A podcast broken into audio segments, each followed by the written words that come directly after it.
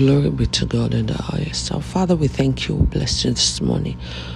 We thank you for your mercy and your compassion. Thank you for all that you have done and what you're about to do. We exalt you and we magnify you in Jesus' name.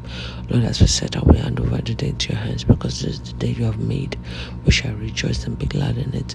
We ask for your stretched out hand to lead us, to guide us. We thank you for all that you have desired us to do. That shall be for your glory in Jesus' name. We call our the match of the blood of Jesus. We pray for our friends, our family, our loved ones as well with every one of us. We pray, Lord, that you direct us and make all your face shine on us so that we can be all that you want us to be. We pray for your hand afresh upon us and upon everything that we touch. We thank for the life of this listener because, Lord, she and he will find favor in your sight. Thank you for we shall be called by the name of the Lord. That because we shall manifest and demonstrate the name of the Lord now forever.